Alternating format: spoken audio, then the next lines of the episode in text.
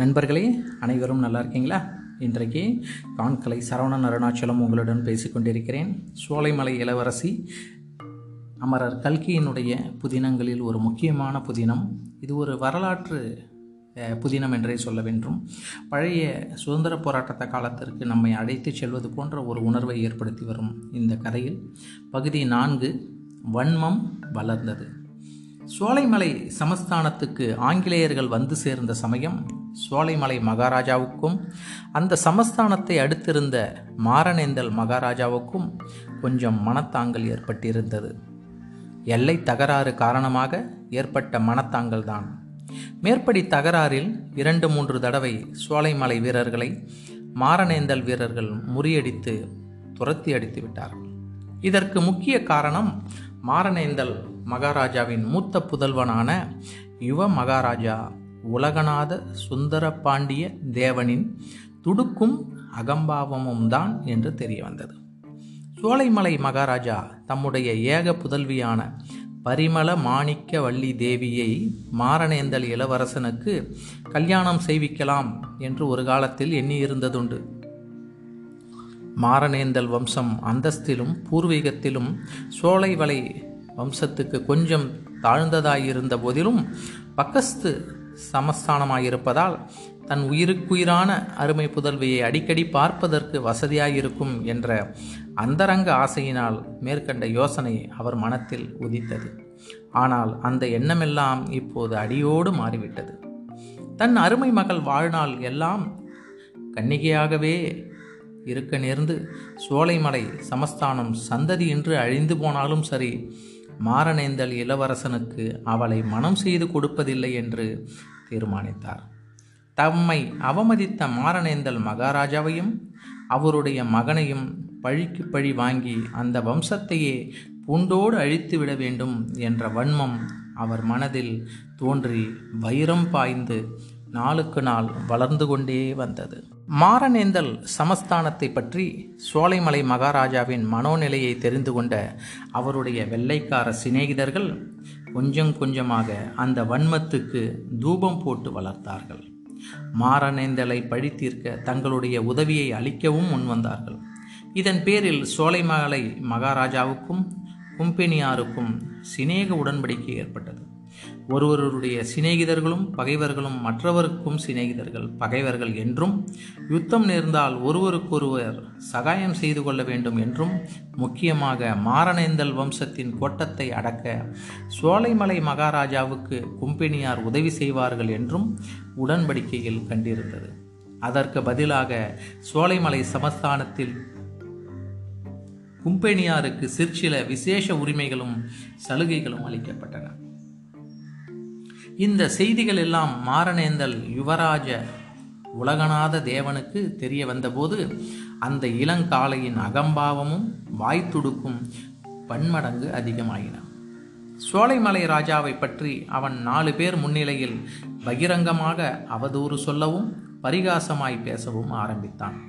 சோலைமலை ராஜாவின் மூளை கலங்கிவிட்டது என்றும் அரண்மனை கோயிலில் இருந்த அம்மன் விக்கிரகத்தை அப்புறப்படுத்திவிட்டு அங்கே விக்டோரியா மகாராணியின் படத்தை வைத்து தினம் மூன்று தடவை பூசை செய்கிறார் என்றும் வெள்ளைக்காரனை கண்டால் உடனே விழுந்து கும்பிடுகிறார் என்றும் வெள்ளைக்காரனை பார்த்து குறைத்த குற்றத்துக்காக அவருடைய அரண்மனையில் இருந்த வேட்டை நாய்கள் எல்லாவற்றையும் சுற்று கொண்டு விற்றார் என்றும் லண்டனில் தெருக்கூட்டி கொண்டிருந்த வெள்ளைக்கார தோட்டியின் மகனுக்கு சோலைமலை இளவரசியை கல்யாணம் செய்து கொடுக்கப் போகிறார் என்றும் அர்த்த ராத்திரியில் திடீரென்று தூக்கத்தில் இருந்து எழுந்து உட்கார்ந்து மேற்கு திசை நோக்கிய பளிர் பளிர் என்று கன்னத்தில் போட்டுக்கொள்கிறார் என்றும் இப்படியெல்லாம் மாரணேந்தல் இளவரசன் நாலு பேர் முன்னிலையில் பரிகாசமாக பேசி சிரித்த செய்திகள் காற்றிலே மிதந்து வந்து சோலைமலை மகாராஜாவின் காதிலே ஈயத்தை காய்ச்சி ஊற்றுவது போல்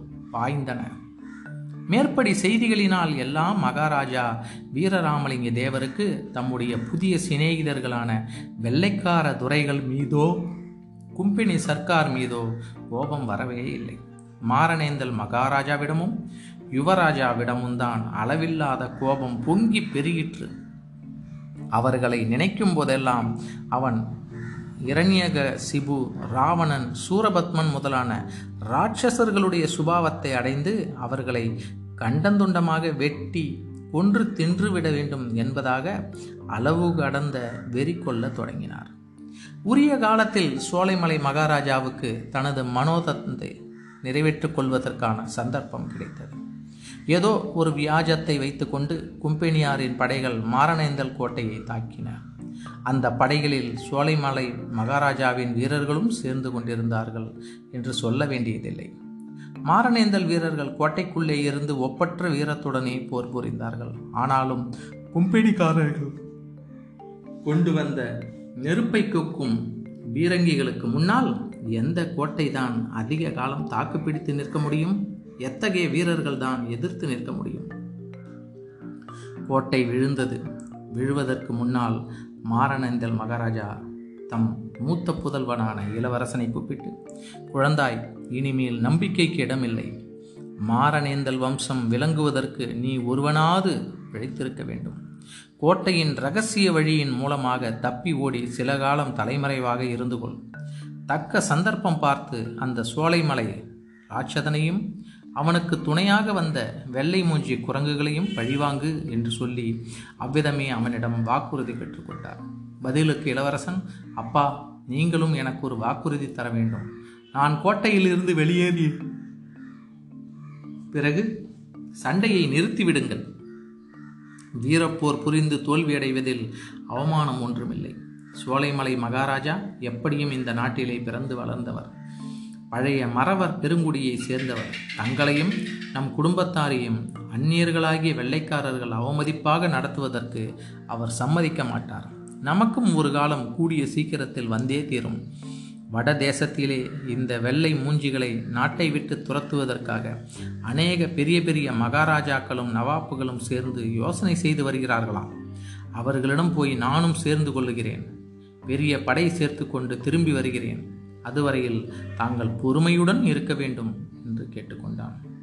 தந்தை அதற்கு சரியான பதிலை சொல்லாமல் சமயோசிதம் போல் பார்த்து கொள்கிறேன். எங்களை பற்றி கவலைப்படாதே நீ உடனே புறைப்போடு என்றார் வெளிநாட்டில் இருந்து வந்த பகைவர்களாவது தயவு தாட்சண்யம் காட்டுவார்கள். உள்ளூர் பகைவர்களிடம் சிறிதும் கருணை எதிர்பார்க்க முடியாது என்னும் உண்மையை வயது முதிர்ந்த மாரணேந்தல் மகாராஜா அறிந்திருந்தார். ஆனால் அந்த சமயம் அதை பற்றி தம் குமாரனிடம் வாக்குவாதம் செய்ய அவர் விரும்பவில்லை. மாரணேந்தல் இளவரசன் கோட்டையின் ரகசிய வழியாக அன்று இரவே வெளியேறினான். கோட்டையிலிருந்து இரண்டு காத தூரத்தில் இருந்த மேற்கு மலைத்தொடரை அடைந்து அங்குள்ள காடுகளில் சில காலம் ஒளிந்திருக்கலாம் என்ற எண்ணத்துடன் விரைந்து சென்றான். ஆனால் பொழுது புலரும் சமயத்தில் எதிர்புறத்தில் இருந்து மாரணேந்தல் முற்றுகையில் சேர்ந்து கொள்வதற்காக வந்த கும்பெனி படைவீரர்களின் ஒருவன் சாலை ஓரமாக ஒளிந்து சென்ற இளவரசனை பார்த்துவிட்டான் யுத்தகால தர்மப்படை யாரடா அங்கே போகிறவன்? என்று கேட்டான். அவனுக்கு மறுமொழி சொல்லாமல் இளவரசன் காட்டிலே புகுந்து ஓடினான். கும்பெனி வீரர்களின் சந்தேகம் அதிகமாயிற்று. படைத்தலைவன் அவனை துரத்தி பிடித்து கொண்டு வரும்படி ஆறு வீரர்களை நிறுத்திவிட்டு மற்றவர்களுடன் மேலே சென்றான். தன்னை தொடர்ந்து ஆறு வீரர்கள் தான் வருகிறார்கள் என்பது இளவரசனுக்கு தெரியாது.